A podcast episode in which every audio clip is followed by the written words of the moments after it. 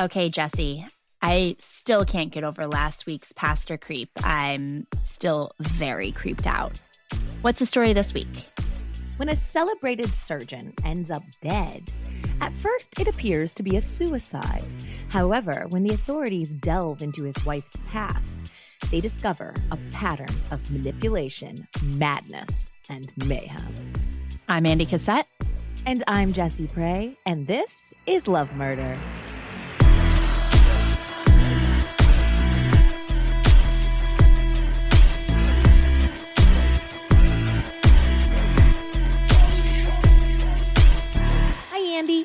Hey, Jesse. Welcome back, everyone, to Love Murder, a podcast about crazy exes, sociopathic sex pals, and love gone fatally wrong. You can find Love Murder on Twitter and Instagram at Love Murder Pod and on Facebook by searching Love Murder Podcast. And as always, if you enjoyed the show, please love slash murder a five star rating on your podcast app, hit subscribe, and leave us a review maybe to help new people discover the show. All right, Andy, I got a real crazy bitch for you today. Yes, you know I love a crazy bitch. Yeah, she is she is in one of like definitely top 5 list of worst girlfriends ever. oh, who else is on the top 5? I mean, I would say she's number 1, but we also covered Catherine Knight who killed that guy's dog and, you know, skinned and and cooked a man. So, you know, she's probably the worst. She killed a puppy. She killed a puppy on their anniversary. Come on. Yeah, guys, go back and check out the Catherine Knight episode if you haven't already because it's bananas. And only only slightly less bananas is the woman we're going to talk about today. Catherine was Valentine's Day, I think. Yes, she was our Valentine's Day. Our very pregnant Valentine's Day. Yes, that was a that was a gift to all of you guys and to Andy because I liked grossing her out while she was pregnant. Luckily, we recorded that like when I wasn't almost ready to give birth. yes.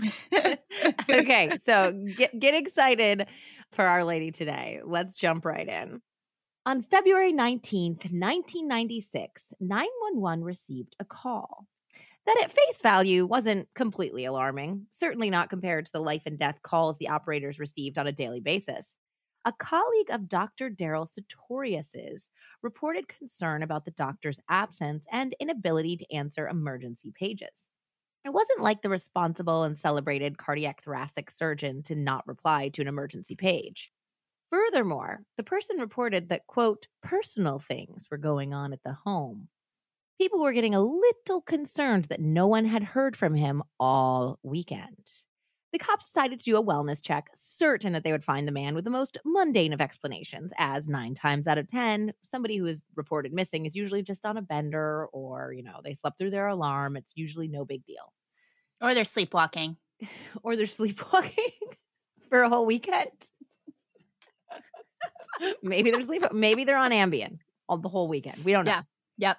So, Corporal Greg Huber and his supervisor, Sergeant Zellner, knocked on Dr. Sutorius's door. It opened a crack to reveal an attractive, if disheveled, 40 something blonde who identified herself as Dante Sutorius, the missing man's wife. She claimed that Daryl was not home. They basically asked her, they were like, hey, can you go in the garage and check to see if his car is there? Okay. She's like, well, it's not. I'm sure it's not. And they're like, well, can you go check for us? So she comes back and she's like, oh, turns out it is. Weird. Uh, and they're like, all right, well, can we come in and see if the hood is warm so that we can see, you know, maybe he recently came home or if it was driven recently. So she gives them permission to come into the home to touch the hood to like look at his car and figure out what's going on. And while they're going into the garage, before they even get a chance to put their hand on the hood, they hear a scream from somewhere else in the home. Stop. Yeah. So now she's screaming. Following the noise, the two veteran cops end up at the top of a basement staircase where they were confronted with the unmistakable scent they knew all too well from homicide investigations the fetid odor a body makes as it is decomposing. So she screamed? So she screamed. Basically, now, you know, they run downstairs, of course, and down below, they found Dr. Daryl Sutorius in a pool of his own blood with a gun near his head. Dante was screaming, What's wrong with him? What's wrong with him? And she's like trying to pick him up and like wake him up when he's clearly been dead for a very long time. Ew. The new widow was confused, shocked, and completely unable to register the fact that her husband was dead, seemingly a victim of himself. By all accounts, the scene in front of the cops appeared to be a suicide. But when authorities found abnormalities at the crime scene, and especially in Mrs. Sutorius's past, the question had to be asked. Could this have been a homicide? We will find out today on Love Murder. And seeing how the show is called Love Murder and not Love Suicide, the chances are pretty darn good that it's a murder. Not to spoiler alert, guys. Spoiler alert. Major spoiler alert. well, let's talk about Dr. Daryl in better times. Daryl Sutorius was born in 1940 in Columbiana, Ohio, to Reverend Carlton Sutorius and his wife, Leona. Carlton was conservative and strict and set an impossibly high standard for Daryl's conduct. So Daryl always had to be like the perfect kid. Like he had to act unimpeachably. He had to get straight A's. He had to volunteer to clean the church and do things like that. And he was literally a Boy Scout. Daryl did all this so he could win his father's approval. And it was it was a really hard relationship because especially back in this era, a reverend or a pastor in a community is essentially on call all of the time. And I know this because Nathaniel's grandfather is a minister and my mother-in-law talks about all the time how like they would be having a family dinner and you know somebody from the congregation would call and be having like a, a spiritual emergency or an emotional emergency or, or just like anything like a car accident and he would just have to leave in the middle wow. of dinner so it used to be like this position that you were constantly being called upon and you always had to put the church and the community first before your own family and so, even though Daryl didn't like this dynamic growing up and he felt like he never got enough of his father's time, he kind of ends up doing the same thing to his kids when he grows up because he becomes a surgeon. And obviously, he has to put his patients first and work long hours. And so, he actually kind of like continues the cycle here. Okay. However, whether he was doing it to please his father or not, all of the hard work did pay off because he excelled in college and medical school and he even met his perfect match in the early 60s at the University of Cincinnati, where he was a junior in the College of Medicine. Jan was a pretty brunette nursing student who took some time warming up to the young medical student. Daryl's a big guy. He is six foot three. And even when he was young, he was always a little on the heavier side. So he's like built like a linebacker, you know? And so it was like not really an athletic big guy, you know? and she's like really petite and really cute. So at first, like they they seemed a little physically mismatched, but he completely won her over because he had this very forceful personality, very charismatic and commanding. Okay.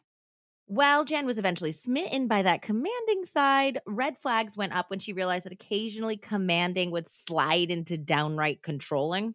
Okay. For example, Daryl insisted on deciding every detail at their wedding and he refused to even consider having a Catholic ceremony, which was Jan's faith.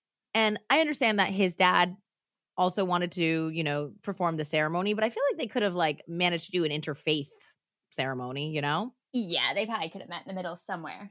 Regardless, Jan went through with it, and the two would spend the better part of the next three decades on a marital roller coaster. Some of the highlights were Daryl becoming a successful cardiac thoracic surgeon, the birth of four beautiful babies girls, Deborah, Becky, Chrissy, and then Golden Boy John, and they were gaining wealth like crazy, eventually owning luxury sport cars, and they had a beautiful home replete with a swimming pool and tennis court. So they are crushing it, but things were far from perfect. Jan and Daryl had intimacy issues, and he often turned to porn, like to kind of get it up, keep it up type of situation. Okay. Which Jan found very distasteful. That is like, she didn't think that it was aligned with their Christian values. Let's just say that. Okay. So they have problems in the bedroom. And, you know, it's like the two major issues that marriages face intimacy issues, and they also had money issues. Because even though he was making a lot, he was spending a lot of money. Like he was I mean, buying tennis court. Yeah, tennis court. And also, like, he bought like luxury cars for all of the children when they turned 16. Wow. Yeah, like he was just very, very spendy. So, to make matters worse, after a tennis injury, he became super withdrawn and he seemed to pull away from Jan and the children. And he eventually became addicted to the pain medication. No. Mhm. Yikes. Jan later reported between the money and sex issues that they eventually disliked each other enough to stop speaking to one another for an entire year. I knew you were going to say that. They lived under the same roof for a year and didn't breathe one word to each other. That's insane. I guess the house was probably big enough. That's true. I mean, They each had their own wing. exactly. But man, can you imagine that? That sounds terrible. No. I certainly cannot. And couldn't have been a healthy environment for the kids either. No, they finally decided to get a divorce. And it was one of those things like the kids were all grown and graduated by the time they finally got the divorce. Okay. And I think you're right. It's not healthy. And I think so often people are like, oh, we're staying together for the kids. We're just trying to get them into college or, or, you know, out of the house or whatever. But just get divorced earlier. They'll survive.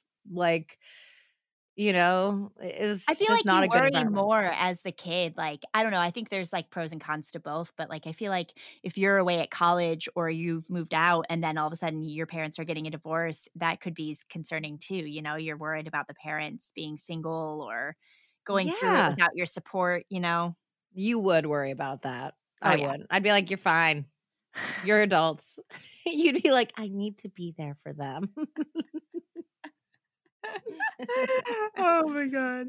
Yeah, so it was definitely one of those like empty nest situations. The kids are Yeah. out, they don't have any reason to stay together anymore. And they also realize they have nothing in common at this point, you know? Yeah. So Daryl jumped back into the dating scene with little luck. He was overly consumed with finding somebody who was young and beautiful, and it led him down some not so healthy paths. So he first dated a beautiful ballet teacher who ended up just using him to make an ex boyfriend jealous and then getting back together with the ex boyfriend. Yikes. Yeah. And then a woman named Lisa, who was 20 years younger than him, and she sounded like a real piece of work too. Lisa was only 10 years older than Deborah, his oldest daughter. So that's super weird that, you know, she's closer in age to his kids than to him. And Deborah and Lisa really didn't get along. Beyond not getting along with Daryl's kids, the two also inspired terrible jealousy in each other. Like they were both crazy. Like if if she was you know, got a phone call from a guy or something, he would lose it and vice versa. And she was like kind of like stalking him at work to make sure he wasn't like talking to women and stuff. Like Oh really my God. At Yeah. work? very unhealthy situations for on both sides. Daryl eventually did invite Lisa and her two small children to move into his condo, and the couple were briefly engaged, but eventually the relationship came crashing down when Lisa refused to sign a prenup. Okay. We see where her head was at. Yeah, exactly. Prenup or bust. Prenup or bust, baby. Not a good look. Not a good No. look. To everyone's very brief relief, Daryl then met a more age appropriate woman named Dante Britton. And he met Dante through a dating service called Great Expectations. You know what's so crazy too that I was just thinking about?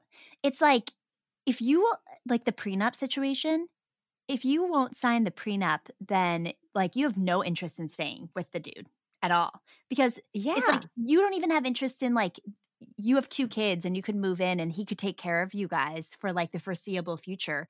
But you already go in knowing that you're not going to stay with the dude because you like won't even marry him because the prenup. Yeah, that's crazy. I, um, I- wild. I mean, I know you know who this is, but I dated a guy who had a lot more money than me and was like 20 years older than me in my early 20s.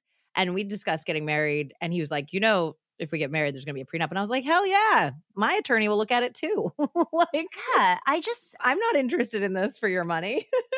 it's just it's so blatantly clear when it's like obviously i'm sure there's people who like don't sign the prenup and you know get divorced shortly after or don't get divorced and stay with them for a while even if they're not intending on staying with them forever but like to just be like to bounce when you have two kids and you like you're like sorry i obviously don't care about you at all so i'm not even going to pretend Also, I just think it's smart for people to protect their assets. If it's like something they've built over their whole life, you know, and somebody's coming in like when you're already in your 50s, like, of course you should protect your assets. I'd be like, not want to be with somebody who didn't want to, you know? I know. No, no, no. I know. I was just thinking about that. I was like, wow, that's a raw. That's super raw. Yeah, Nathaniel and I do not have one because we were dirt poor when we got married. We had a broken pit bull and his like Jetta Golf. I think those were the only Two marital assets. assets when we got married. So he didn't even have like a full a full thing of of like flatware. He had one fork and one one plate when we got together. We used to have to take turns eating. so yeah, no prenup there. Oh, oh my god. Yes. So to I think that was a really good aside, Andy. I mean, it's it's definitely you can see where her head's at. So everyone's really happy when he meets this woman, Dante Britton, who's a little older, through a dating service called Great Expectations. Wow. According to the dating service, Daryl was looking for a woman between 35 and 45, which I'll let you know, he's 55. So I always think it's so funny when men won't date like even close to their own age. I know. Says a lot about him. too. Anyway, it says a lot about him too. Who held a four year undergraduate degree, a job, who was also a Christian, who had elevated cultural interests, and was, of course, attractive. He talked about his four children, ages 18 to 24, and his medical practice. And Dante found herself entranced in such a man. The book we're using today is Della's Web by Aphrodite Jones, who also wrote Cruel Sacrifice about Shanda.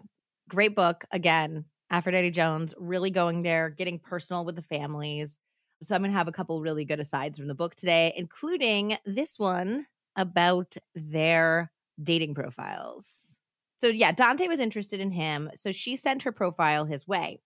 In it, she reported that she was not dating, that she had owned a daycare service and an apartment building, that she had a four year degree from UCLA. She was Catholic, 5'2, 110 pounds, interested in everything from camping to ballet, and had been divorced for about two months. Oh wow. Yeah, very recently. She sounded comfortably well off, seemed stable in every way, and was looking for a versatile man, someone who is happy as roughing it as he would be going to the opera. She did not list her year of birth, nor did she mention that she had any children, but she did note that her given name was Della. Daryl looked at the video of the woman with light golden hair and hazel eyes and was immediately swept away.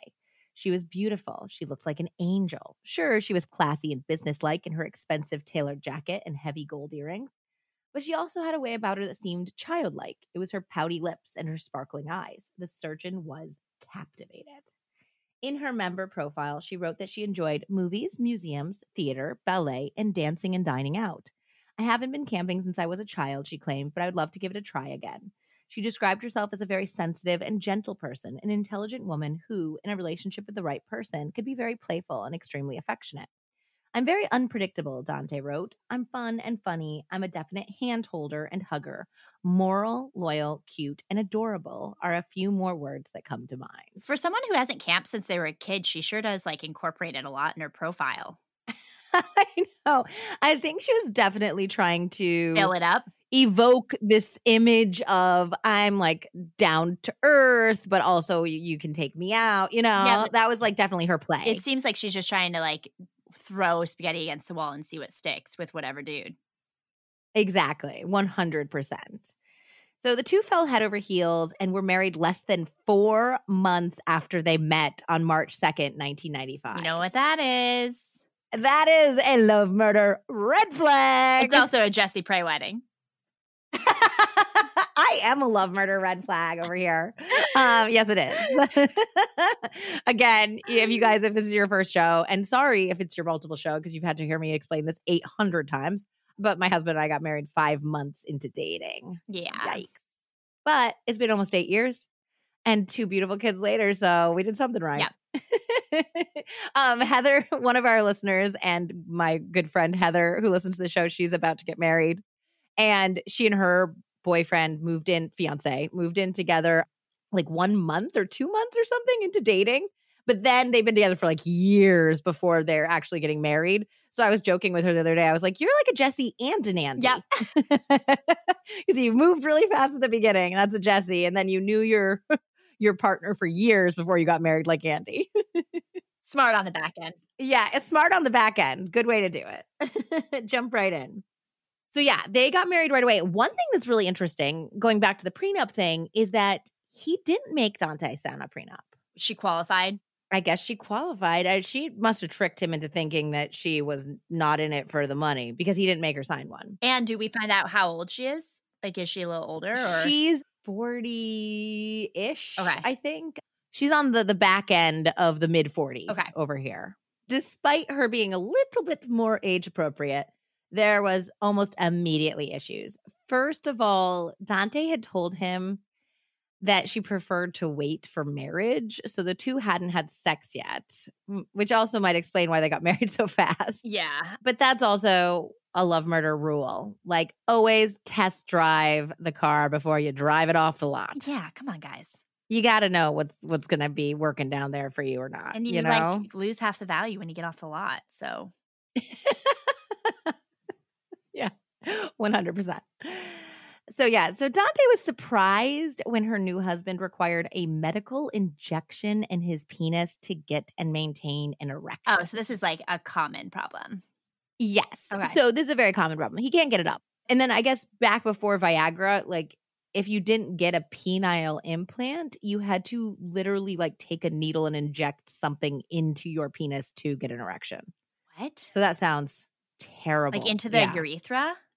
I don't know where you inject it, but it was like you inject something somewhere. Yikes. Daryl would later recall to his divorce attorney, Guy Hild, how mortified he was when his new bride caught him injecting himself in the dick on their honeymoon. Well, at least he was taking care of it himself, you know? Yeah, I I mean, hey, no shame in that game. No. First of all, happens to tons of men, especially when you're over the age of 55. Yeah. and I feel like you're, you're getting it up, so it's working. Yeah, he uh, that sucks that he felt so embarrassed about that. No, but I think you're right. There's no reason he should have felt ashamed by it. No. But apparently, like maybe she made him feel ashamed. Yeah, that's what I mean. It sounds like. Yeah. She's probably like, I'm not enough for you. Yeah, exactly. So for Guy's part, for the the divorce attorney, he was like, "Yeah, that sucks, but also, why did you get married so fast after a divorce? When he married her, first of all, she'd only been six months divorced from her previous husband, Yeah, I, and he had also only been six months divorced legally from his thirty year marriage. yeah. Why would you do that? That's what his divorce attorney said. Why did you jump into this? You didn't need to marry her. You guys are both mature adults. Nobody's pregnant. They needed to to get it in. Yeah, that's true. We'll circle back to this later because that's an interesting way that she got him to marry her fast, huh? Yeah. I guess if you're religious, like waiting till marriage is like having sex under God, but like it's not like she's a fucking virgin. No, know no, I by far she is not. So Yeah. I'm like, what? What's the point if you're you're a 45 year old that needs to wait until marriage? Like, are you 16? Yeah, I don't get it. Yeah, definitely wouldn't be my play. I'll tell you that much. Dante was snobby and blew the budget on expensive designer clothes and jewelry for herself. She immediately rubbed Daryl's kids the wrong way, especially Debbie, his firstborn and favorite child. His kids couldn't imagine what their father had in common with Dante. She seemed to them empty headed and materialistic. That's what that Yeah. profile like made me think. Was that she was just like filling it with stuff that she was finding on other people's profiles and like putting it all together and then was like, this is me. But it's like, it's not crazy. Yeah, they said that she was really hard to be around. Like she was awkward. And the only thing that she ever wanted to talk about was like showing off things that Daryl had bought her. Like, oh, I'm remodeling this, or look at my new designer suit, or look at my new purse, or my shoes, or like look at what I bought, you know. But she didn't have a job. So it was all coming from, you know, their dad. So it's weird that she's like showing off things their dad bought for her. And that was the only like form of communication they had. Wow. Though they had moved into a nice new home, Dante began badgering Daryl to buy her a mansion in a nicer subdivision. For once, at this time, he did put his foot down and he refused to move, but he did allow her to completely remodel their current home. When Deborah became engaged and started wedding planning, assuming that her dad would foot the bill, Dante exploded. She told Daryl under no circumstances did she want him paying for his daughter's wedding. Wow. Yeah. Kind of like not your purview, bitch, what he does with his money for his kids. So you know? what happened? Did he not? It just it caused a lot of fights. Dante believed Daryl's money was her money. And she complained to her friends that he already was spending way too much on them because he paid for all of their college educations. He gave them cars. And she wanted to cut off the gravy train Wow. to his children. Wow. Yep. Daryl was forced to sneak around behind Dante's back to discuss wedding planning with Deborah because he wanted to pay for his daughter's wedding. He was happy to, you know? Of course. And Dante began to pick up the phone while Daryl was like on the other line, you know, back when you had landlines to spy on him. And after he caught her a couple times, she then installed spy detective stuff on their phone. Like it would basically record and listen in on uh, all his phone conversations, and she could just go back and listen later. wow. Crazy. Spy recording devices that he, she bought with his money. Yes, 100%. So she knew exactly what Daryl was up to. When she discovered that Daryl was planning on paying for a country club reception, she lost it and called Deborah to inform her that her father would not be paying a single penny towards her wedding. The two women fought, with Deborah eventually cussing Dante out. So Good. this is about what happened afterwards from Della's Web. Dante paged Daryl immediately after the telephone altercation, and as soon as the surgeon got home from the hospital, she wanted him to call Deborah in her presence. She demanded he tell his daughter that he would not be paying for the wedding. When he refused to make this call, it led to a knockdown, drag out fight. Dante threatened to kill him if he didn't obey. she told him she had a gun, and all at once there was something in her voice that scared him. It was like she was a different person. At first, she ranted, then her tone changed to incredible calm. I've done things before, she said, smiling, and I've always gotten away with them. What are you talking about? Well, I had to have someone's house burned down once. Why? Because he cheated on me. Whose house? Where? Just an old boyfriend. Nobody you would know. She said this to him. Mm-hmm. So Daryl started to feel like something was seriously not right with Dante. Who did he tell that to? He told that to multiple people. So he like later on he's like legit scared of Dante and so he's like starting to tell like his family members and coworkers like hey if something happens to me I think it's Dante. Could you imagine?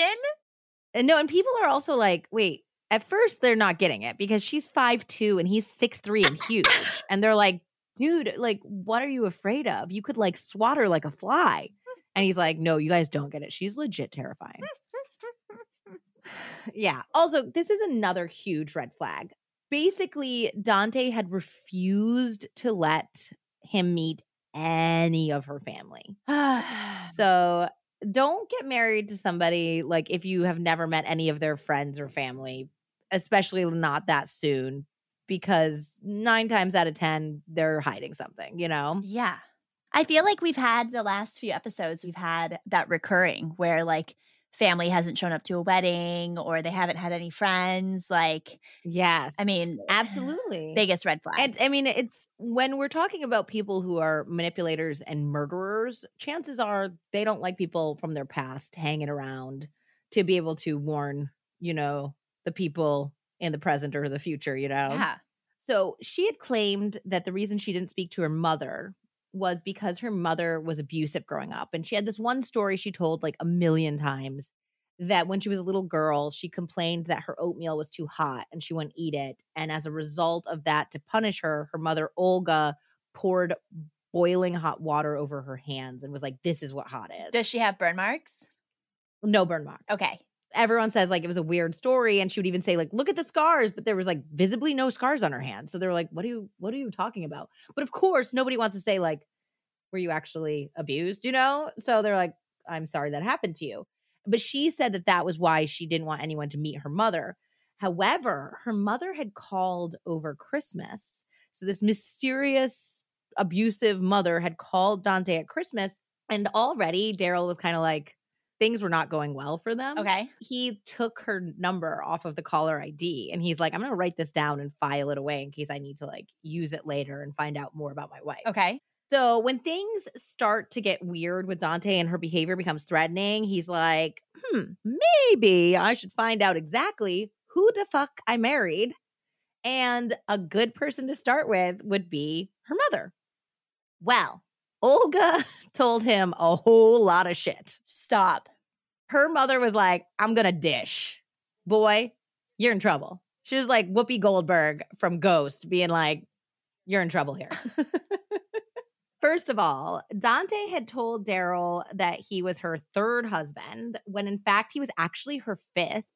And when he mentioned something about her UCLA days and degree, she was like, Oh no, honey, she was a high school dropout. She didn't do any higher education at all. Oh my God. Mm-hmm. When Daryl complained to Olga that Dante was threatening to burn his house down and expose him to the IRS, all while spending all of his money and ruining his credit, Olga just sighed knowingly and said, according to Aphrodite Jones's book, that's how she's gone through life, Olga confided, on these acts of kindness from men who have fallen for her. Little do they know what a wolf in sheep's clothing she is. She's dirty, she's lazy, and she's always looking for easy money. That's right down her alley. Wow, mom. Mom's got a bone to pick over here. Wow. I kind of like love moms for like calling your shit out though, because I feel like it's so easy to like defend your daughter, but you're like, this bitch is crazy. She's gonna kill you. Yeah, exactly. That's exactly what Olga's like. And it is refreshing to see a parent who's not enabling. Like so often we have family members on the show that try to like forgive or explain away their kids' bad behavior rather than being like, no, they're just shitty. Yeah. You know? Yeah. By the time Olga and Daryl hung up, the surgeon's head was spinning. He asked if it would be okay if he called back, and Olga encouraged him under the condition that he never breathe a word about it to Della. Olga was frightened of her. The whole family was. You just don't know how wicked Della is. Olga's voice was ringing in his ears. Be careful, because if she finds out you're talking to me, she's liable to do anything. So this seems as good a time as any to go back and talk about Della slash Dante and her five husbands. Yeah. Let's get some backstory on. So, Della Faye Hall was born August 8th, 1950, in Auxier, Kentucky, to a British mother named Olga and her American GI husband, Jim Hall. Shortly after the couple moved to Cincinnati, they had a second baby girl named Donna. Unfortunately, very soon after that, Jim tragically died from cancer. Della was only two, and Donna was still a very small oh, baby. Oh, no, that's horrible. Yeah, really horrible. Also, that's basically the age of my kids. I can't imagine doing what I'm doing in life without Nathaniel. No. So it would be horrible. Within months of Jim's death, Olga remarried a man named Gene Mello, and the couple went on to have four more kids together. Della was deeply resentful of her half siblings, often remarking that she wished she was an only child. Her sister Donna reported that Della was a scary child, often telling her she would hurt or kill their mother, and once forcing her sister to play with a dead dog while she gouged its eyes out with a stick. What? Yeah, there was also some like question mark about whether she might have killed the dog too, or if it was just roadkill and they were playing with it. But there was like some suspicion that she might have had something to do with the dog's death too, which is Yeah, I would think so. Donna also told Aphrodite Jones that Della had been molested by an upstairs neighbor continuously for months, I think. Okay. An angry, violent child grew into a sulky, brooding teenager. As a child, Della had been gorgeous. She was actually a very cute little girl. But puberty hit her hard, and the adorable kid turned into an acne ridden mess. And she really valued her looks. So, this, like, she was kind of used to everybody. Like, even though she was scary and creepy, like, everyone's like, oh, what a beautiful girl she is, you know? And her mother dressed her very well and always, like, kept her hair very nice and stuff. So people always commented on how beautiful she was. And then she hit her, you know, teenage years and like her face exploded. Did she peak earlier or was she beautiful after? she was beautiful after, but she always had an obsession with like her looks after that, I think. I think like this is why it's important that we don't emphasize our kids, especially our little girls' looks Yeah. for better or for worse, because she definitely became addicted to the attention that being a very good looking little girl brought her, you know? Yeah, so she began to act out and she refused to work at anything, school or chores. She was just like, didn't want to do anything. Her mother described her as greedy, passive aggressive, and lazy. Yikes. Yikes. Della began to sneak out at night, taking her little sister Donna with her. After the cops brought the girls home more than once, Olga decided to send them to separate relatives Donna to California, where she would remain for the rest of her life, and Della to Maryland. The Maryland situation didn't stick, and Della was bounced back to Ohio within the year. At home, she dropped out of high school and got pregnant by her boyfriend, Joe Hofer. Joe and Della got married when they were both 19, and predictably, the marriage didn't last very long. Oh. Yeah, they had a daughter named Sean and divorced shortly after their two year anniversary. Della was a terrible mom and didn't seem much interested in parenting Sean, but she sure as hell wasn't going to give Joe the satisfaction of raising their daughter. So a custody battle ensued for many oh years. Oh God, poor girl. I hate it when that happens. I hate it when like both parents aren't very good parents, but they're still fighting over the kid and causing all the stress in their life, you know? yeah, and it's just because they hate each other. They don't like care about the kid. at all. Exactly, 100%. Both parties remarried, Joe to a woman named Valerie and Della to a man named Jim Byer. Both couples were at each other's throats during these custody hearings. One apparently got so heated that the caseworker instructed little Sean to cover her ears so she didn't hear the adults fighting. Oh my God. Obviously, biological moms usually get the kid, and this case was no different. Eventually, the judge ruled that Sean would remain in Della's care. When this occurred, Della had been with Jim and had been kind of trying to have a happy little family. But only three years later, and three years into having full custody of Sean, she starts cheating on Jim with a new drug dealing boyfriend named Sid. And she is just done being a mom. She's over it. So she ends up signing over the parental rights to Joe and Valerie when Sean is nine years old. Okay. Also, there's three guys I'm going to discuss in this that are pseudonyms. Sid is one of them, and I'll like tell you when there's two others. For some reason, Aphrodite Jones didn't want to share their real name, so I was like, let's stay on that track. Let's not share Yeah. their names either. Yeah. So sadly, Joe and Valerie had had a baby boy since, and according to Sean, they wildly favored him and basically ignored her. Oh my God. How old was she at the time? So she is nine during this period, and things are not good. And they also are fighting a lot. Even though Della was a really bad mom, she gave her like a lot of latitude and freedom because it was more like neglect rather than like giving her independence. Yep. And things were very different in this house. Like Valerie, especially, seemed kind of strict.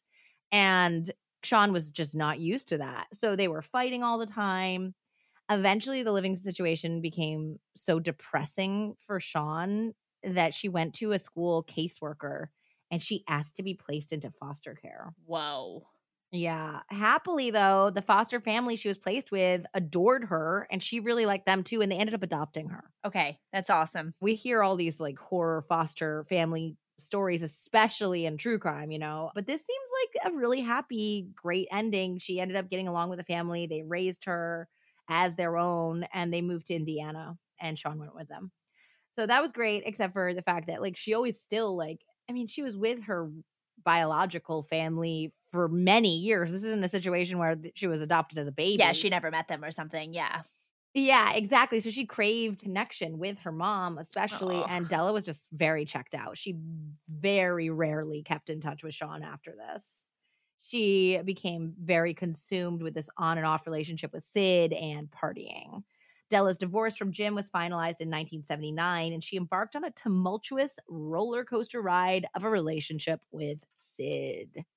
Sid reported that at first Della was fun and adventurous, especially in the sack. The only slightly weird thing was that she liked to role play being a little girl in bed, even wanting to pretend to be Sid's daughter who needed a spanking.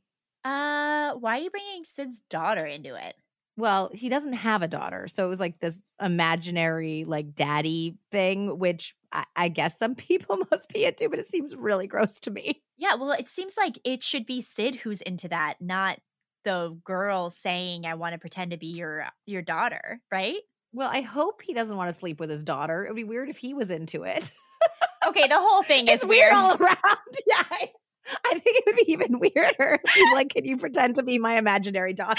I think for some reason it seems like that would be like less weird because it would be him making the decision.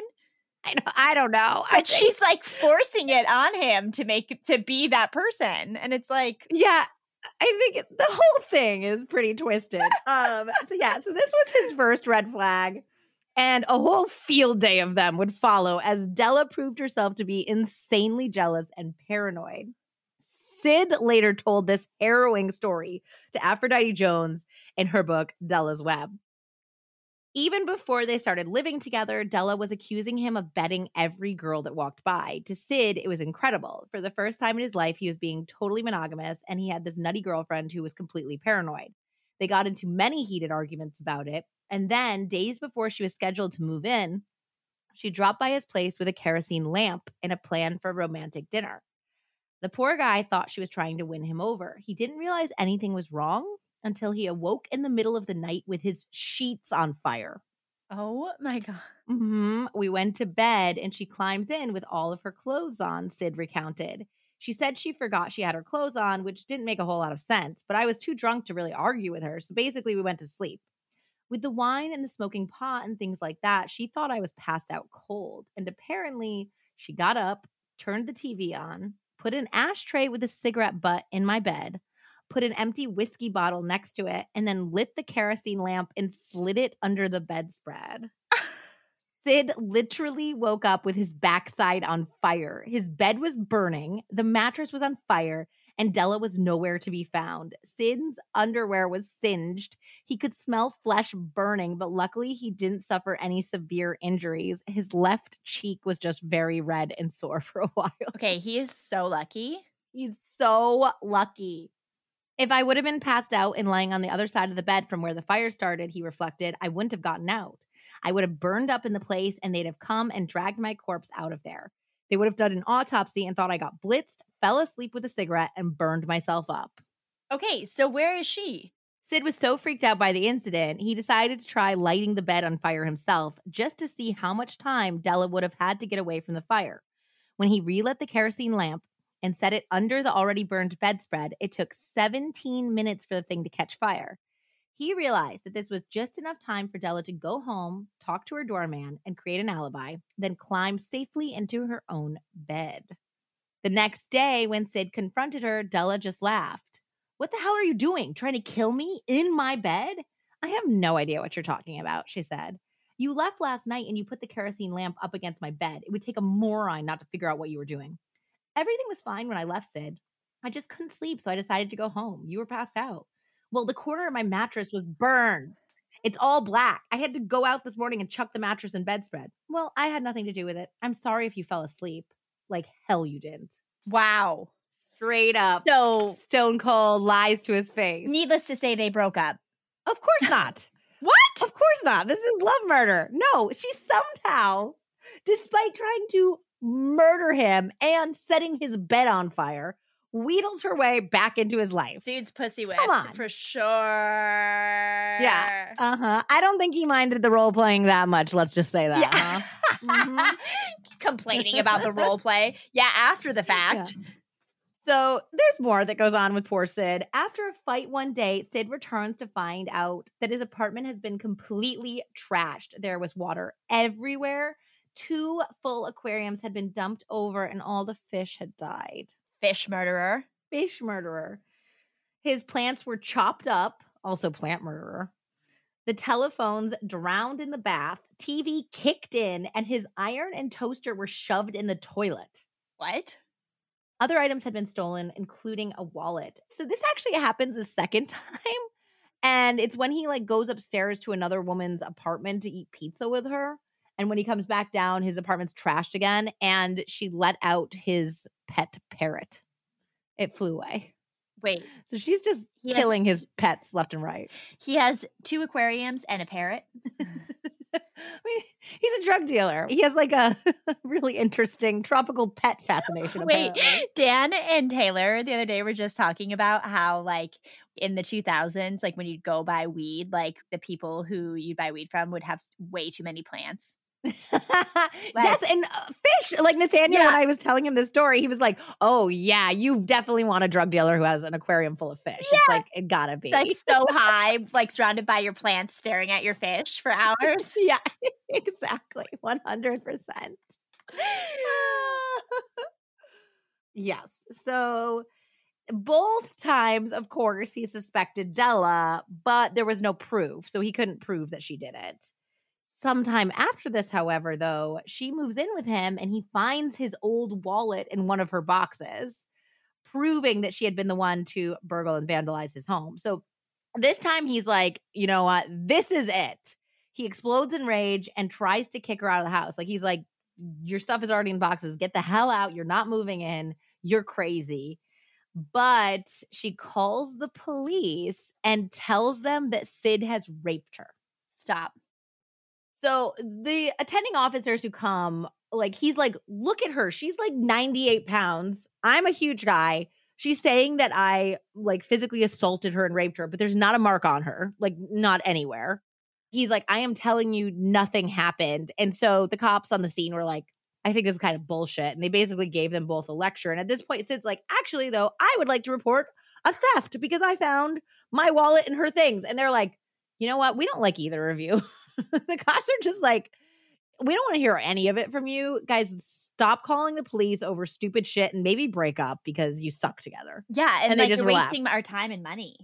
Then, when Sid tried to dump Della, she snitched on him about the drugs to the police. Wow. And he was thrown into jail for 45 days due to drug possession. no, that's a low Yeah. blow. That's a really low blow.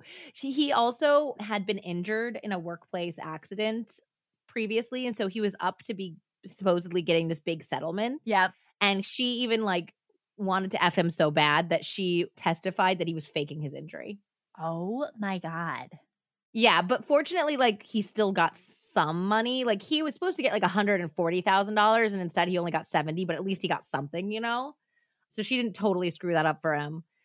But the settlement money came in like also when he was going to jail. Like she banged him up good. So when he did get out of jail, he was like finally officially done with her. And he used his settlement money to start a consulting business and he actually got really successful. So good for Sid. Sid and his business partner, Kevin, got themselves this gorgeous two bed apartment in this like very high end, fancy, high rise building in Cincinnati. And they would throw these major parties that everyone went to every month. And there was like, they said there was like 300 people there. And it was like the who's who of Cincinnati and like the sports team, like the baseball players, like from the Bengals or whatever Cincinnati's team is, would all like come there too. And it was like very fun. Well, Della showed up to one of these parties with like a posse of men. And she instructed one of them to throw Sid in the pool at his own party. And the guy did. And poor Sid was wearing a full tuxedo and he got completely drenched. Oh my God. How old are they? I mean, they're in their late 20s, early 30s, I think. I, think she's mid 20s at this point.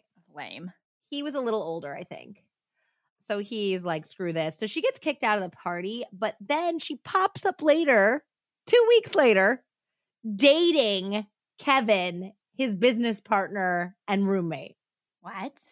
Yeah, like she targeted his business partner to date him so that Kevin would bring her home one night and she could be like, oh, hi, Sid. Wow. And Kevin didn't know anything about her? Apparently not. And I think that at that point, Sid was like, dude, she's the crazy one who burgled my apartment and set me on fire. Do not date her. So it, it didn't stick with Kevin. He okay, didn't keep good, dating good, her. good, good, good, good, good. Kevin had some sense, so, apparently.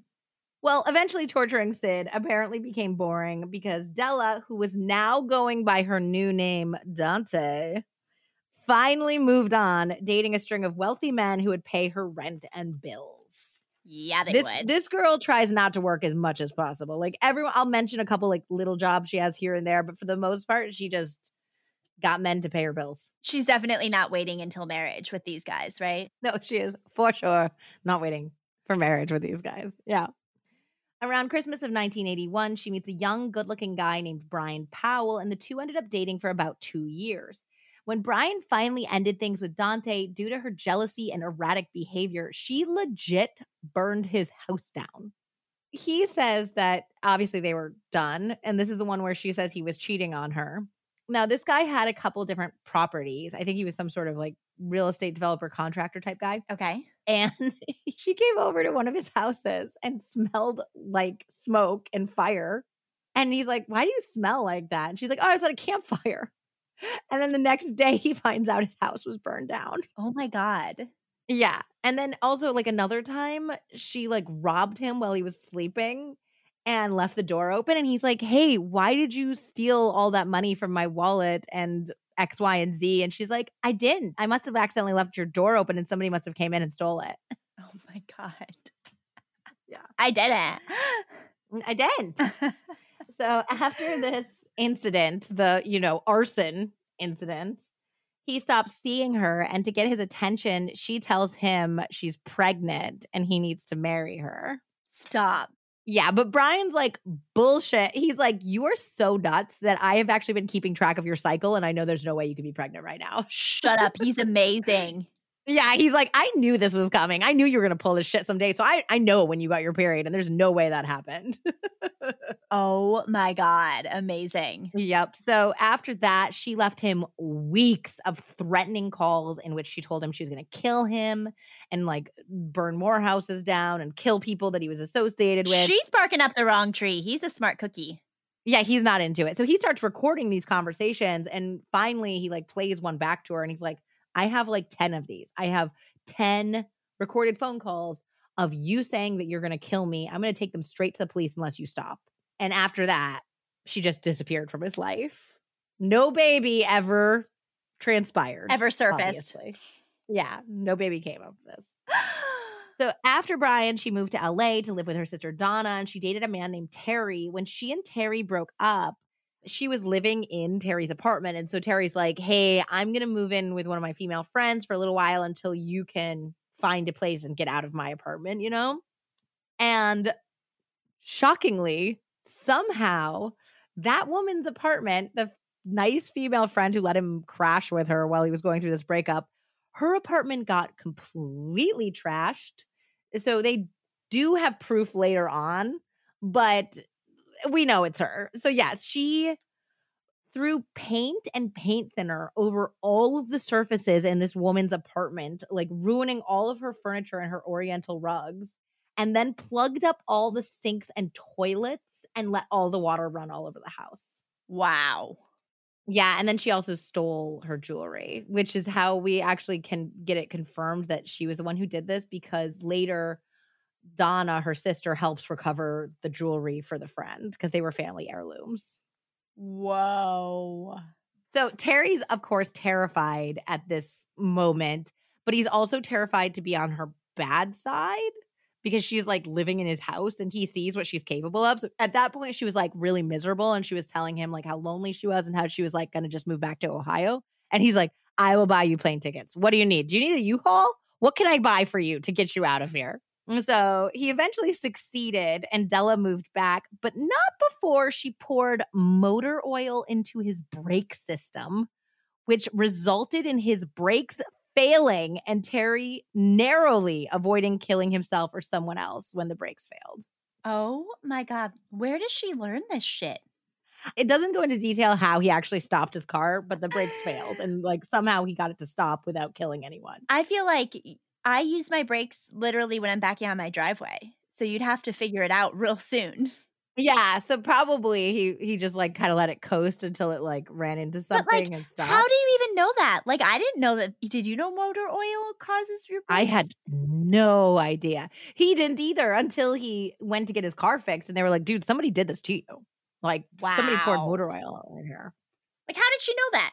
I don't know, but I hope, I really hope that none of you guys do that to anyone now that you've learned it. No, that's- I hope that I'm not giving you guys an idea to do to a cheating spouse. It's not cool. It's not cool. It could kill innocent people. Unreal. But I guess in her eyes, she's like, if she if he kills someone innocent, he's going to jail. So fuck him. yeah. I mean, she is savage like that. She won't Yeah. give any shits. Yeah. yeah. So, summer of 1988, she's back in Ohio where she meets her next victim, Grant David Bassett. in a Cincinnati bar. Mm-hmm. By now, she's 38, he's 39. They totally hit it off. He was charmed by her looks, and she had this air of worldliness about her that they said. She also kind of lied and exaggerated, like how glamorous her life in LA was, you know? Uh-huh. She also weirdly bragged to quite a few boyfriends about dating Jerry Springer.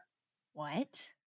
Yeah. I mean, I guess he's big in Cincinnati. It's kind of like his hometown or something. And he was like a big socialite at the time there. I love how um, carefully yes. you're using your words. yeah.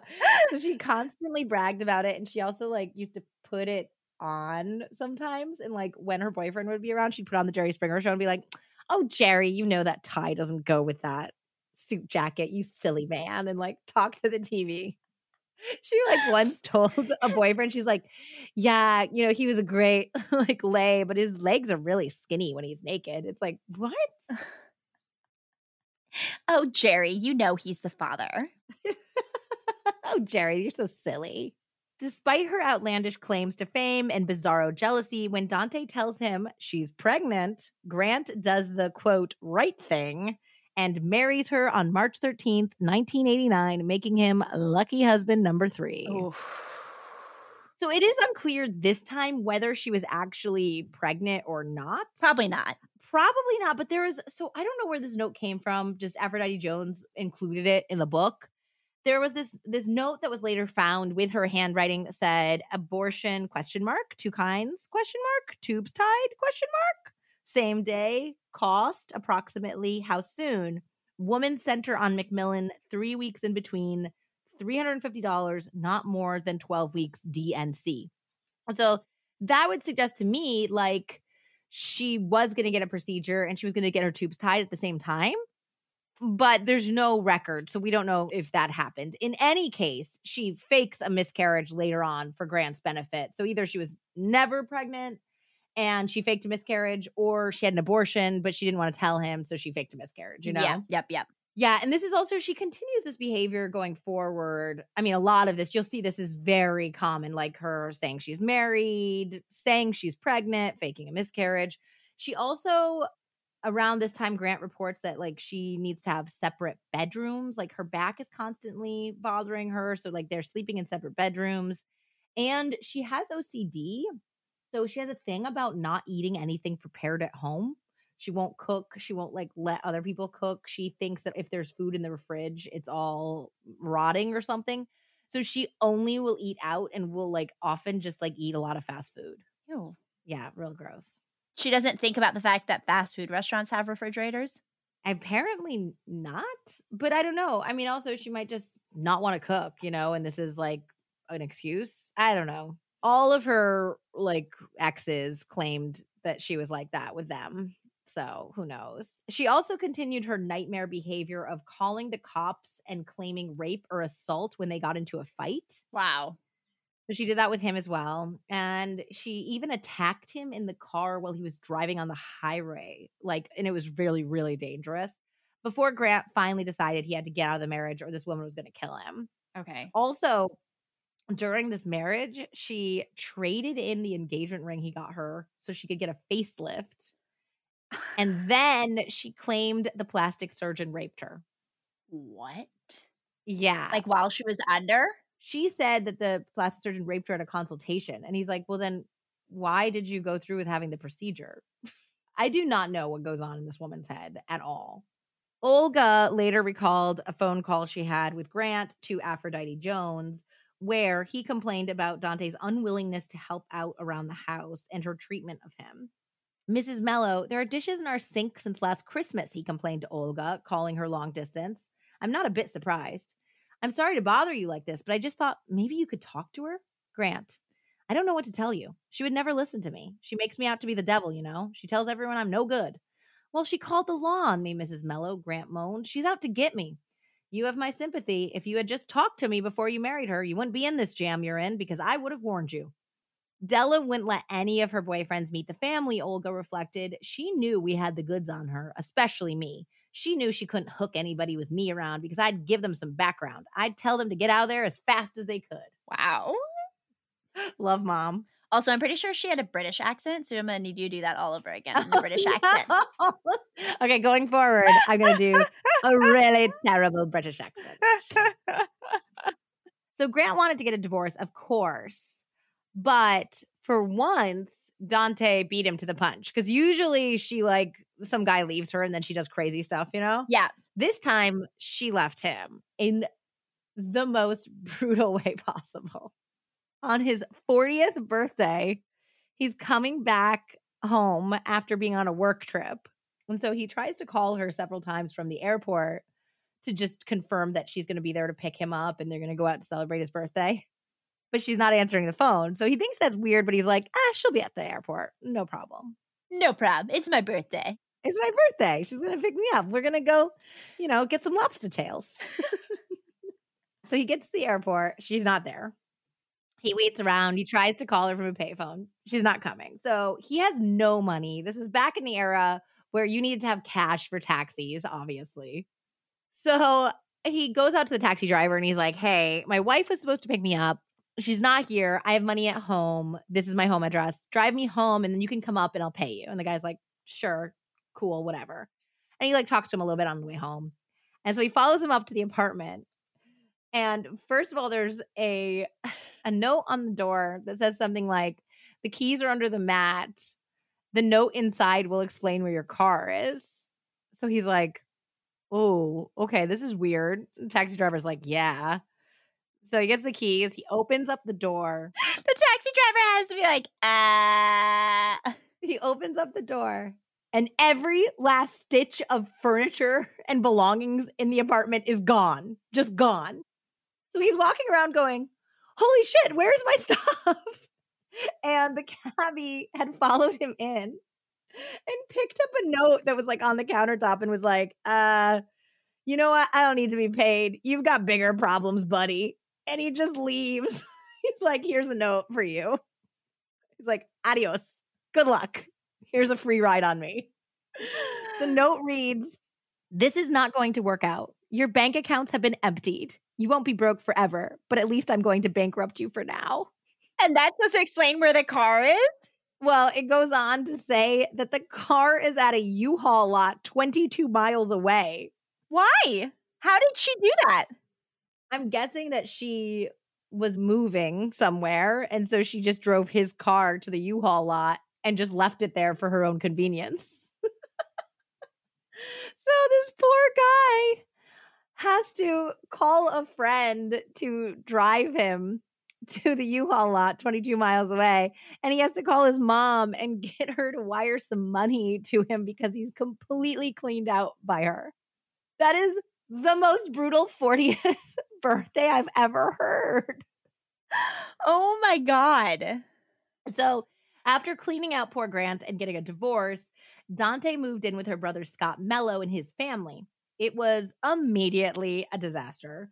Dante refused to contribute to the household financially or by doing chores. They were like expecting that she would get a job and like kind of pay rent, you know? Uh huh.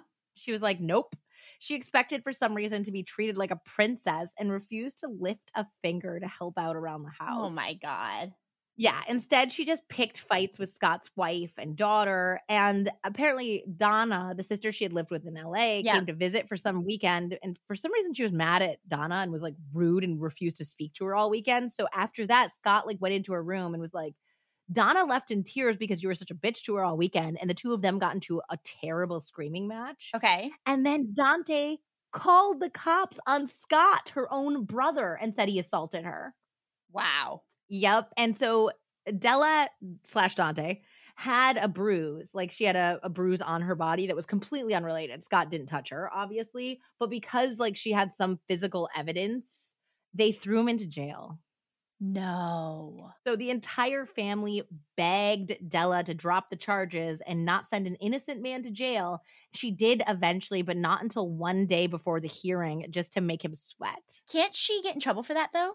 I don't know. It's like he said, she said, maybe. I don't know.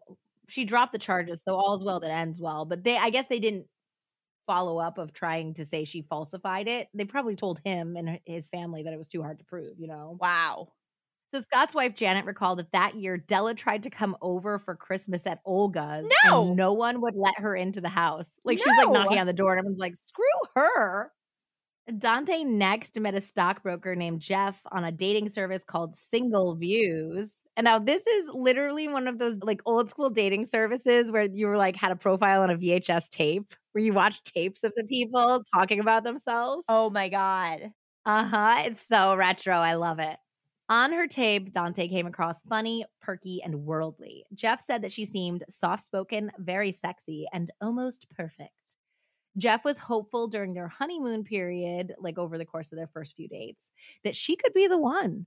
But after a disaster trip to California, where Dante alternated between acting like a child and acting like a total diva bitch, he had second thoughts. So, like, the first red flag was that they were doing like this driving trip, like all the way from like LA up to Tahoe. Uh huh. And they had talked about like alternating driving. And when they got to like the rental car place, she's like, oops, my uh, driver's license is out of date. So I guess can't drive. And so he's like, okay, I mean, I don't mind driving, but we were supposed to like take turns, you know? And then Why are they Like- like taking turns? Why doesn't he just drive? I, I don't know. Nathaniel always drives when we go. We Dan always turns. drives too. But I guess I don't know if they're like trying to do it overnight or something. Whatever. So he's like turned off by that. And then apparently when they were in Napa, they went to some wine tastings and she got super obnoxiously drunk and was rude to like all of the help.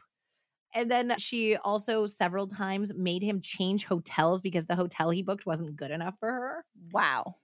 Yeah, and he said it was also weird because like she was like acting like that, but then every once in a while she acted really childlike. Like she would see something on the side of the road and be like, "Oh my god, oh my god, oh my god, ice cream, ice cream, ice cream! Stop, stop, stop, stop, stop, stop, stop! I want to get an ice cream. Can I get an ice cream cone?" And he's like, "Whoa? That is not the behavior of a grown woman. It's really annoying." Yeah, he said she would like literally like tug on his like sleeve sometimes and be like, "Ooh, can I get a soda, please?" And he's like, "What?" Also, another weird thing was that at this point she was working as a receptionist, so she had some of her own money, and she didn't offer to pay for a single thing, like not a roadside cheeseburger, not some gas, nothing. Like she did, she expected him to pay for everything. Yep. Sounds Yeah, right. So he's like, "Mm, this wasn't a good trip. And then, even worse, upon their return, she quit the receptionist job and she expected Jeff to support her after they've only been dating for a few weeks. And she would just, now that she was not working, she would just drink all day and call him tipsy at work, which is not attractive. That's ballsy for them to go on a trip together just a few weeks in. Yeah, but I can see it. I mean, I probably would have done something dumb like that for sure. to make matters worse, she was extremely jealous and she begins to say, I love you to him, even though they're not monogamous and they haven't had like the talk yet. Okay. So Jeff begins to put some distance between them about a month after their return from California. And when she feels him pulling away, she calls him to tell him she's pregnant Stop. and that she's going to kill herself if he doesn't see her. Things get even more bizarre when she drops off a card that reads, Congratulations, Jeff, the soon to be dad, with a plastic baby rattle and two diaper clips like on his doorstep. Ew. Yeah. So he was still like, I really don't want to see you. Like, get an abortion if you want. If you need money, I'll let you know. And she once again threatened to kill herself. And she also said, If you don't see me, I'm going to call your mom and tell her what you did. And he's like, Oh, God, I don't want you to do that. Just come over, whatever. So he agreed to see her. He told her if she insisted on having the baby, he would help raise the child, but only as a co parent and not a partner. He's like, If you want to have this baby, I'll support you. I'll support the baby, but we're not getting back together. So eventually, Dante gave in and said she would accept money for an abortion, but only if he gave her extra money so she could be sterilized at the same time. And Jeff was like, okay, like that seems like a little overboard. You might want to have kids later on. Like, probably you shouldn't do that, but it's kind of none of my business. And she told him, like, very dramatically, like she never wanted to go through this pain again. And he had ruined her life. So she would, like wasn't mentally stable enough to have a child in the future. So he's just like, you know what? Godspeed. Here is $1,625. I hope this is the end of it. Unfortunately, it was not. a week after Jeff gave her the money, she showed up wild-eyed at his door at 11:30 p.m. from Jeff's account in Della's web. Here's what happened. So he lets her in and he says, I'm watching her because I don't trust her, Jeff recalled. She tells me to sit down and I'm looking at her handbag. She was standing right by the fireplace, and in a roundabout way, she's telling me she's three months pregnant. She's mentioning the doctor, saying that it's a baby now. Jeff told her he thought an abortion still made the most sense, but he would support whatever decision she made. This time, her appearance was different. She tried to look very businesslike, had a more single mindedness about her. She edges toward the chair that has her purse in it, he recounted, and I see her turn slightly and reach her hand in the purse. So I jump from the sofa and she's got a 22 revolver in her hand.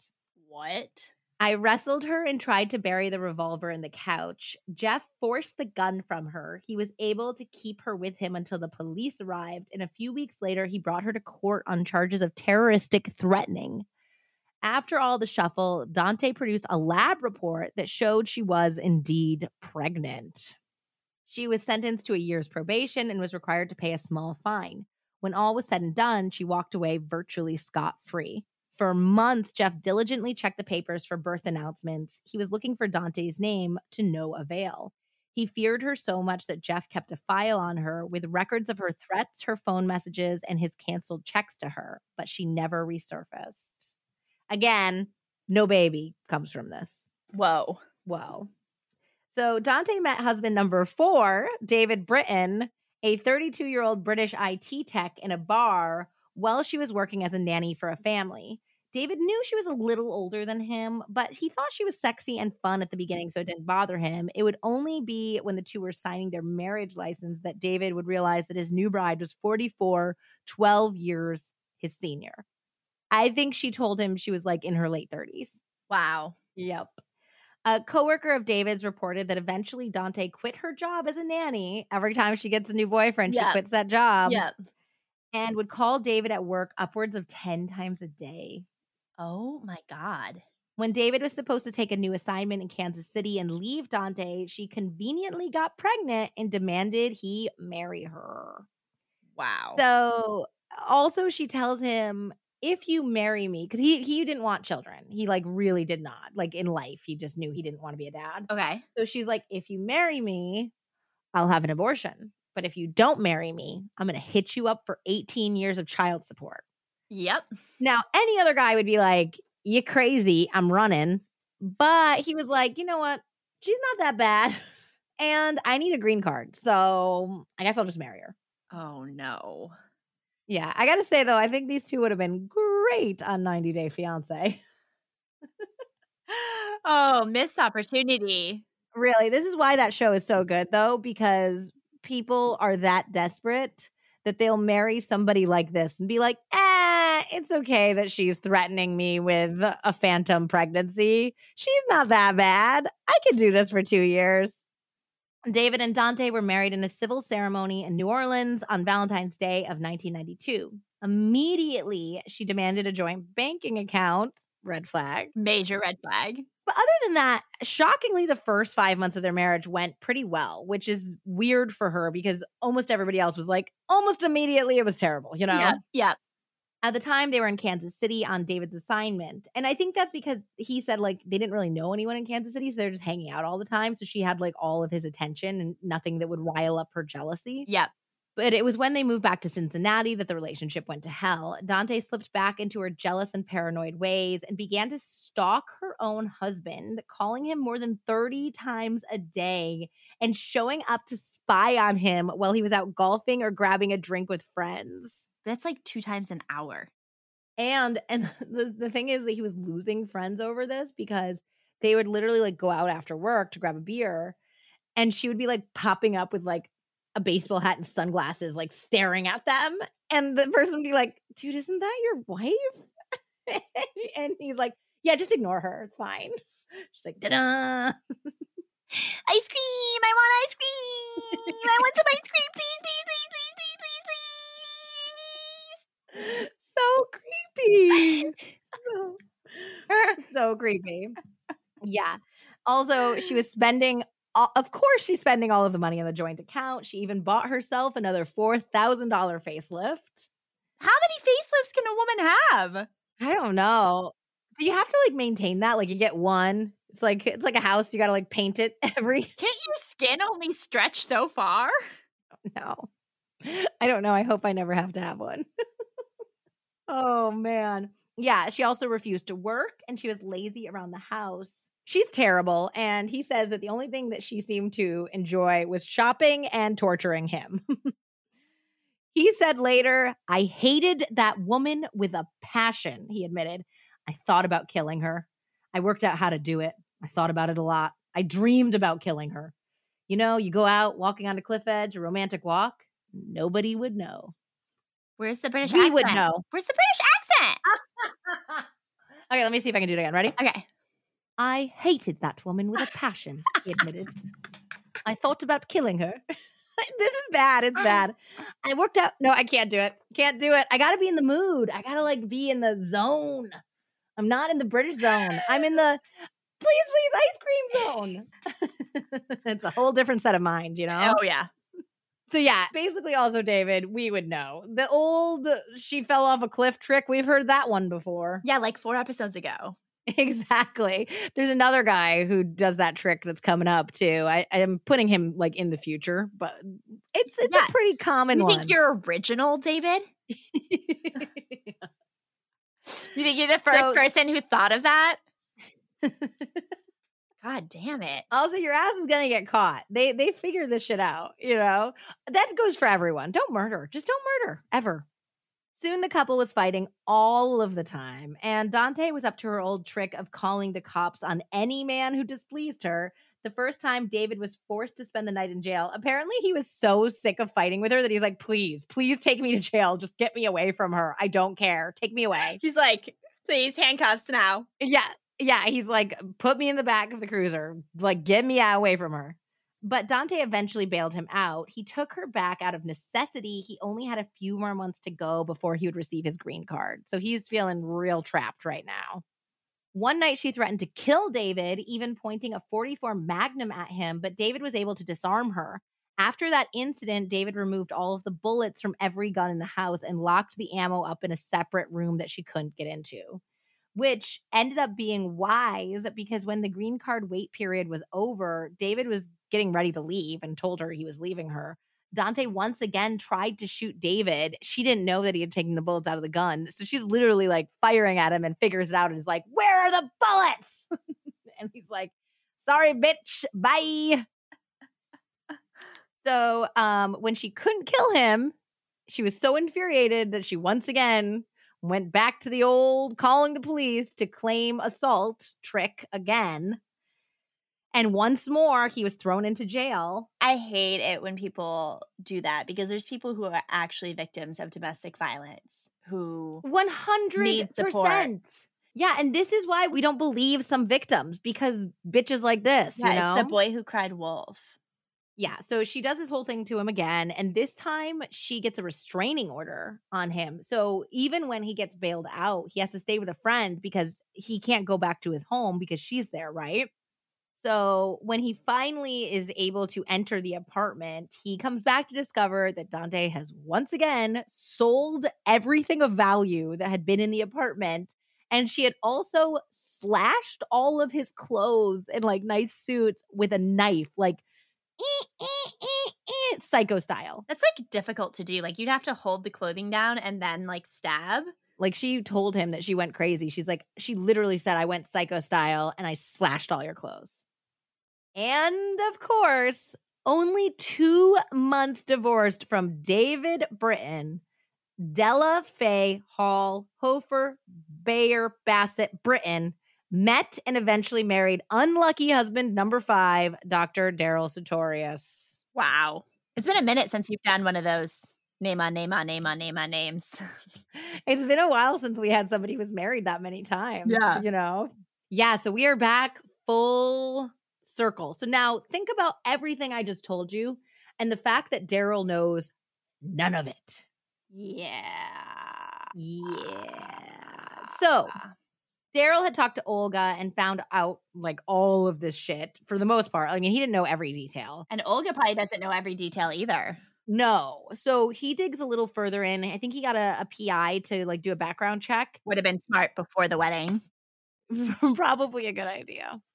He finds out about the terroristic threat charge, and Jeff is on, you know, the charge as the complainant or complainant. So he calls Jeff. He gets his contact information, and Jeff is like, dude,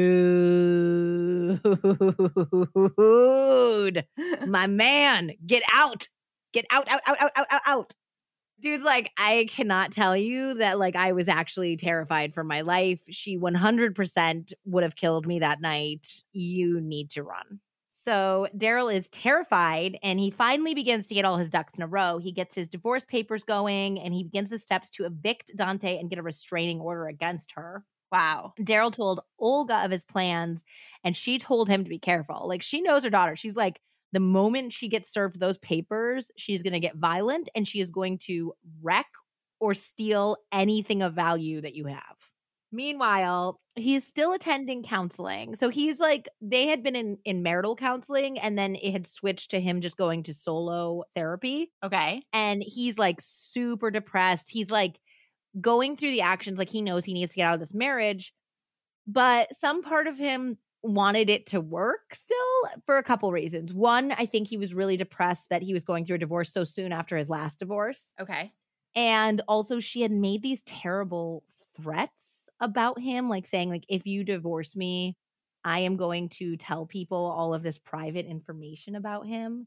Like she was going to tell people that he was impotent and that his finances were bad and even worse apparently he had some sort of gastrointestinal disorder that made him incontinent and it wasn't like all the time but like she was gonna like reveal that to people as well Gross. and Gross for her, not him. Yeah gross for her that's so rude and so private and it's like a medical issue that's not his fault you No. know? Yeah but obviously he felt some sad shame about it again he shouldn't but he did and she was like i'm gonna tell everyone i'm gonna tell everyone in the hospital all about your grossness. So he's like maybe she's gonna do this i don't want to be with her but i'm also scared to divorce her essentially you know Things escalated though in early February while he's preparing the divorce paperwork to be delivered. Dante threatens Daryl with a gun. He calls attorney Guy Hild in a panic, who instructs him to break down Dante's locked door while she's out to retrieve the gun and bring it to the police. Like, again, they have separate bedrooms. So he does so and he brings the gun to the police and he turns it over and they ask him if he wants to file charges and he says no at this point. On February 12th, 1996, Dr. Sutorius wrote the following letter to Guy, his attorney. Dear Guy, after reviewing in my mind our recent conversation, I was in error when I told you that at the time of filling out the marriage license, I was unaware Dante had children. She did tell me about her daughter early on and about her initial marriage and most recent marriage. I was under the impression that she had been married twice, once to Joe Hofer and once to David Britton. She had told me she had one daughter, Sean, and that Sean was married. However, she hid from me the fact that she had grandchildren because she does not like to be associated with that stage of life. Wow. I eventually found out about the grandchildren, but this was something that she had held back initially rather than the fact that she had children. The other inconsistencies in her background I've already enumerated for you in our initial interview. I again this week tried to impress upon her the fact that it would be financially advantageous for her to sit down with you and work out a settlement. She still resists this and apparently is receiving advice from two friends of hers who are attorneys. I would like to proceed to file suit as soon as possible and would like very much to have the temporary restraining order I mentioned put into effect, as well as would love to see an eviction notice and a temporary restraining order keeping her away from my house as well as from me. As we have discussed, I don't know whether I have any grounds to support these requests or not. I certainly do continue to feel threatened, although she has changed her tack at the moment and is very patronizing whenever I am home or talking to her on the phone. Please let me know if there's anything further I need to complete. Thank you very much for your consideration. Daryl J. Sutorius, MD. One week later, the police would respond to the 911 call and discover Daryl's dead body. One week after that letter was written. I know it's so sad because he was trying so hard to get out of this, you know? Yep. Ugh. It's just, it's really devastating. It's like kind of like with domestic abuse, so many women finally leave, and that's when their abuser kills them, you know? Yep. So even though it's set up to look like a suicide from the position of the body and the gun next to Daryl's head, the cops are immediately skeptical. First of all, it's clear that the body is already in a state of decomposition. So this had happened much earlier. So, how would Dante have not realized that A, her husband wasn't home when his car was in the garage and he was home? Yeah. And B, that he was dead in their basement, especially given that the police reported a distinct smell of rotting flesh in the house. So, the coroner would later rule that he died around 2:30 in the morning Saturday night and this is Monday morning. Ooh. Clearly she has rage issues cuz she did not plan this very well. I feel like she must have gotten into a fight and shot him and then like didn't know what to do with the body. She just left it there. Yep. And then she answers the door like he's not home. They're like, "Can I come in?" And she's like, oh, Sure. "Oh shit. I just found him. What a coincidence." I'm so glad you guys decided to look to see if his car was here. I, I would have lived with the body for years. I never use the basement. I don't smell anything. oh my god. Yep. So yeah, the coroner on the scene also reported that it seemed unusual. If it was a suicide, it just didn't make sense based on the angle from what he could immediately figure out. And also there was two bullets spent. Like so one was in Daryl, obviously, and the other had gone into the couch behind him. Dante's behavior is so bizarre. Like she's like weirdly acting like he's still alive and like just sick or something. Like she's like demanding to see the body. She's like going into hysterics. Like she's just acting very erratically that they're like, hey, let's get you down to the station for some questioning. When questioned, Dante says that on Saturday, the 17th, she had a morning shooting lesson at a gun range and gun shop called Target World, and later on went to an early dinner at a pub with a friend. She returned home around 6 p.m. and paged Daryl, but he didn't respond. She claimed then Daryl came home sometime later and the two argued. She left to attend a Mardi Gras party, but never arrived because she said on the drive over she felt sick. So she decided to turn around and come home. Oh my God, she's a mess. She said she took sleeping pills as soon as she got home. And for the rest of the weekend, she just kind of was like laying low and not feeling well. And she assumed Daryl was staying somewhere else. He just wasn't home the whole time. And she later said that she would like why she didn't think he was home was because she had knocked on his bedroom door to no answer several times. So uh, when they're like, okay, so what happened when the cops showed up? Like, we came in to check out the car and all of a sudden you're screaming. So can you tell us about that? So this is what she told the cops, apparently, according to Aphrodite Jones's book, Della's Web.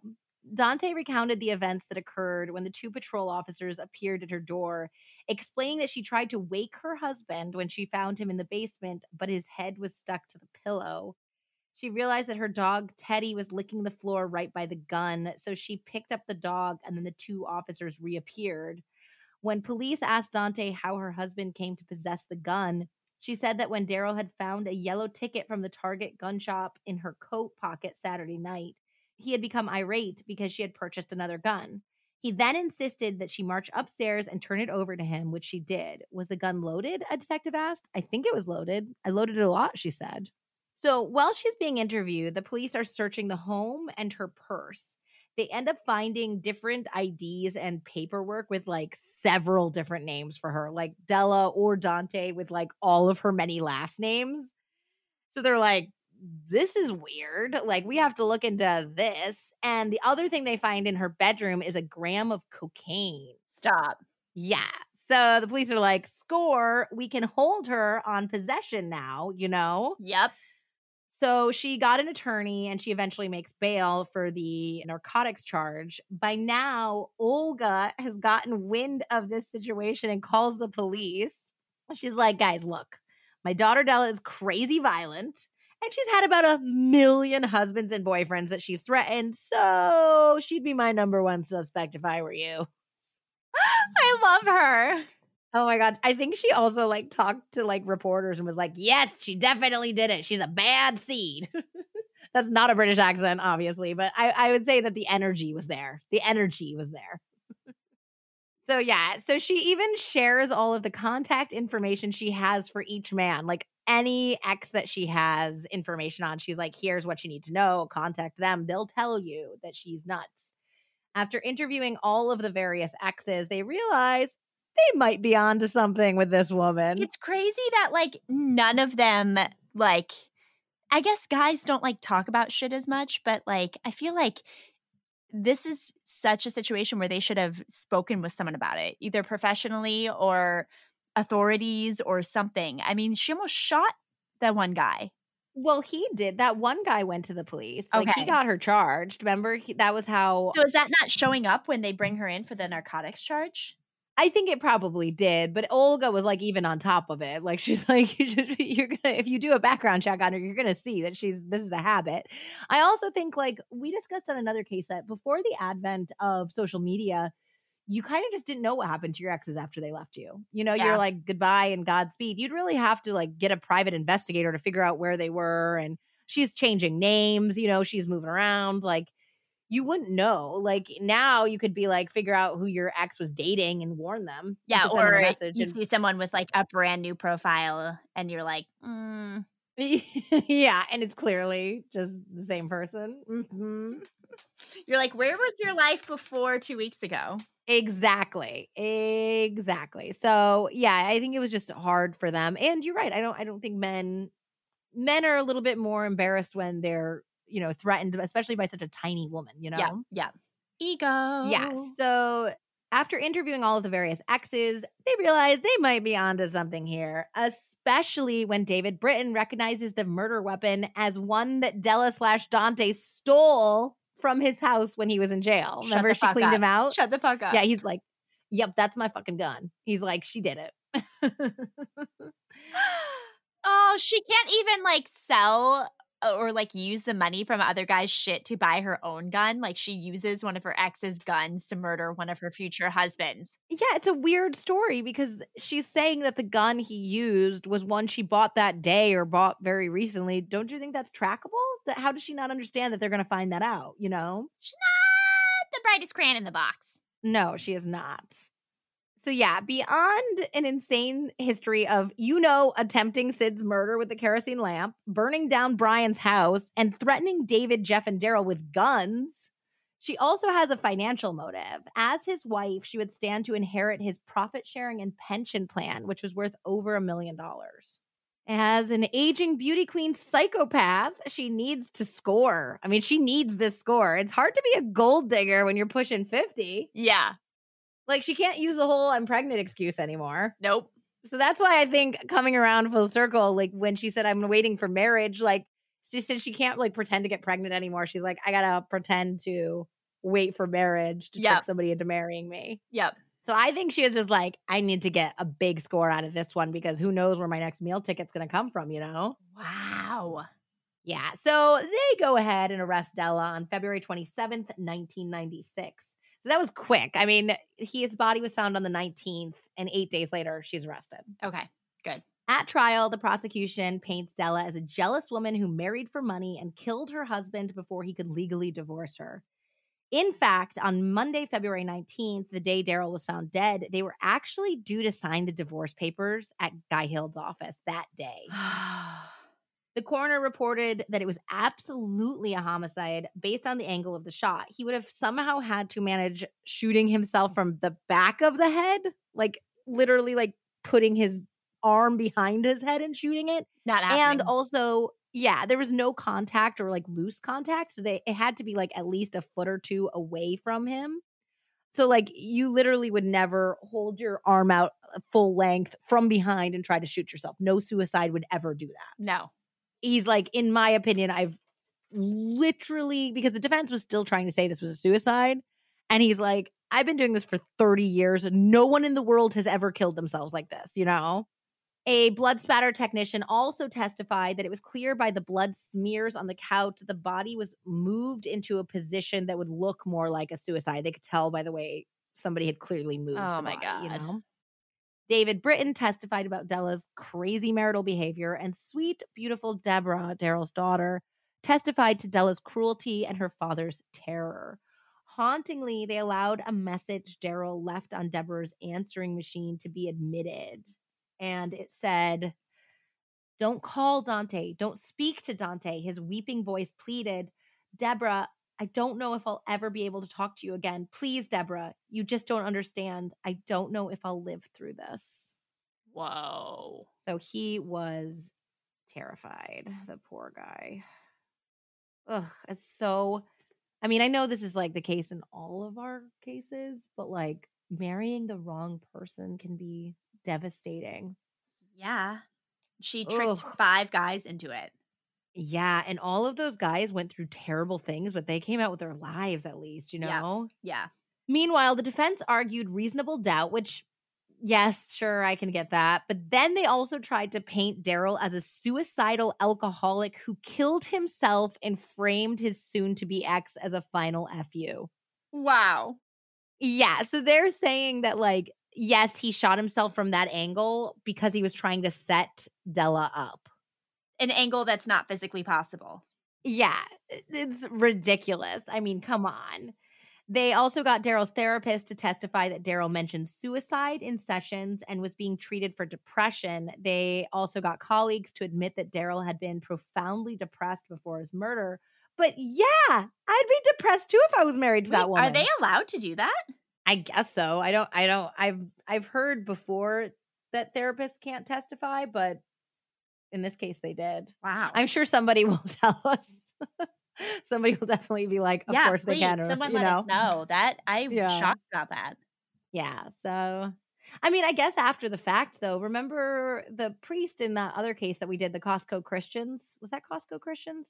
One case that we had, there was a priest that testified to what they said privately in confession. Yeah, but that's a priest. That's not a therapist. And it's also defending the murderer. Yeah, I mean, it's not cool that it's defending the murderer. Mm.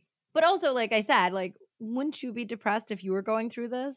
100%. Yeah, but that's like they're using confidential information from the victim about Mhm. his mental state, framing it as Yeah. They also like brought up the fact that he was prescribed antidepressants. It's like, Yeah, I everyone's mean- on antidepressants. Chill out. yeah, that's like whatever. Yeah. On June 7th, 1996, a jury declared Della Dante of the Million Last Names guilty of aggravated murder. Two weeks later, Della was given the maximum sentence of 20 years to life, as well as an additional four and a half years for weapons and drug charges. Judge Richard Niehaus deemed Della beyond hope of rehabilitation and issued the following savage statements. He said, You have now earned something probably for the first time in your life. Wow. wow. this sentence is inherently fair because of your lifelong history of aberrant behavior. It's not fair to compare you to a black widow spider, he continued, because a black widow does not disguise itself. I believe you are more suitably compared to a creature called the lionfish. The outward appearance of the creature completely belies its deadly, poisonous, aggressive nature. The lionfish attracts its prey through its appearance and then consumes all that comes close to it. That creature is you. Wow. Lionfish. little lionfish action over here. Now people need to write books called The Lionfish Killer instead of The Black Widow. you know, they would, I don't think people would get it as well, but yeah, they definitely should because there's so many Black Widow, Black Widower uh, titles, guys. We need a, we need some uh, more diversity. Lionfish. Yeah.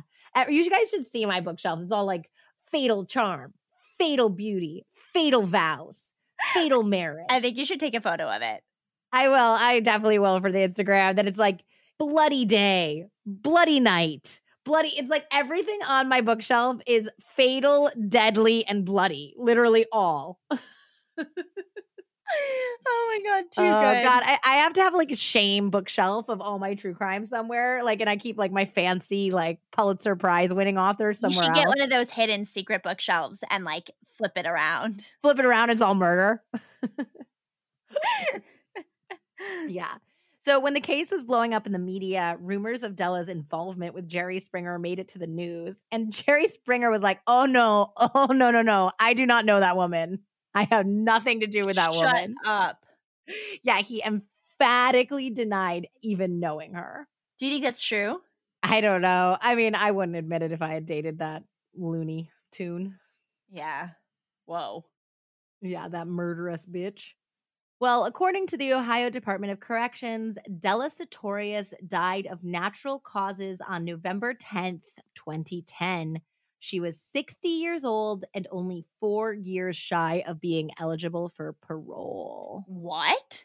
Yeah. Also, 60 is pretty young for natural causes.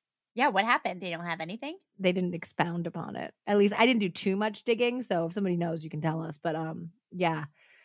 Natural causes. Hmm. Maybe her inside was just so rotten that it couldn't go on. That would, you know, that would make the most sense. That would make Yeah. the most karmic justice. Yeah. Yeah, definitely. At the beginning of the Aphrodite Jones book, because it came out while she was still alive, basically, Aphrodite Jones became really good friends with Deborah, Daryl's daughter.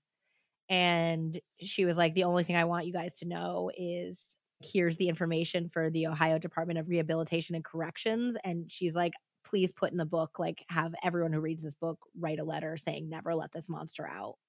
So I'm glad that Deborah and her siblings will never have to worry about that. that yeah, no shit. That's Mhm. scary. absolutely scary. And also, she would do it again and again. I mean, this woman has patterns. You think? yeah. So, thank you guys so much for listening. If you liked this story, you can show us by leaving a review. That would be wonderful. And we'd be so happy. And then you can send us a screenshot and we will send you some dope stickers. Woo! In conclusion, maybe don't use the gun that you stole from your ex lover when you're committing a heinous crime. Probably not a good idea. Also, just don't do the crime. You can track those things. You can track those Yeah. things. If your wife doesn't answer the phone when you're calling to coordinate a ride home slash your 40th birthday, it's not a good sign. Not a great sign. Usually- She's not super into partying with you that night, apparently. No, no, no. Make other plans. That is such a disaster. The hero of that story really was the caddy. totally. And as always, trust your gut when it comes to love so no one ends up murdered. Oh, I, I know that, like, with the end of COVID, y'all getting out there and dating again willy nilly. So be careful, be safe out there. This is your warning. This is your warning. We don't want you on the show. We want you all alive and healthy and happy. So thanks again, guys. Bye. Bye. Stay away from that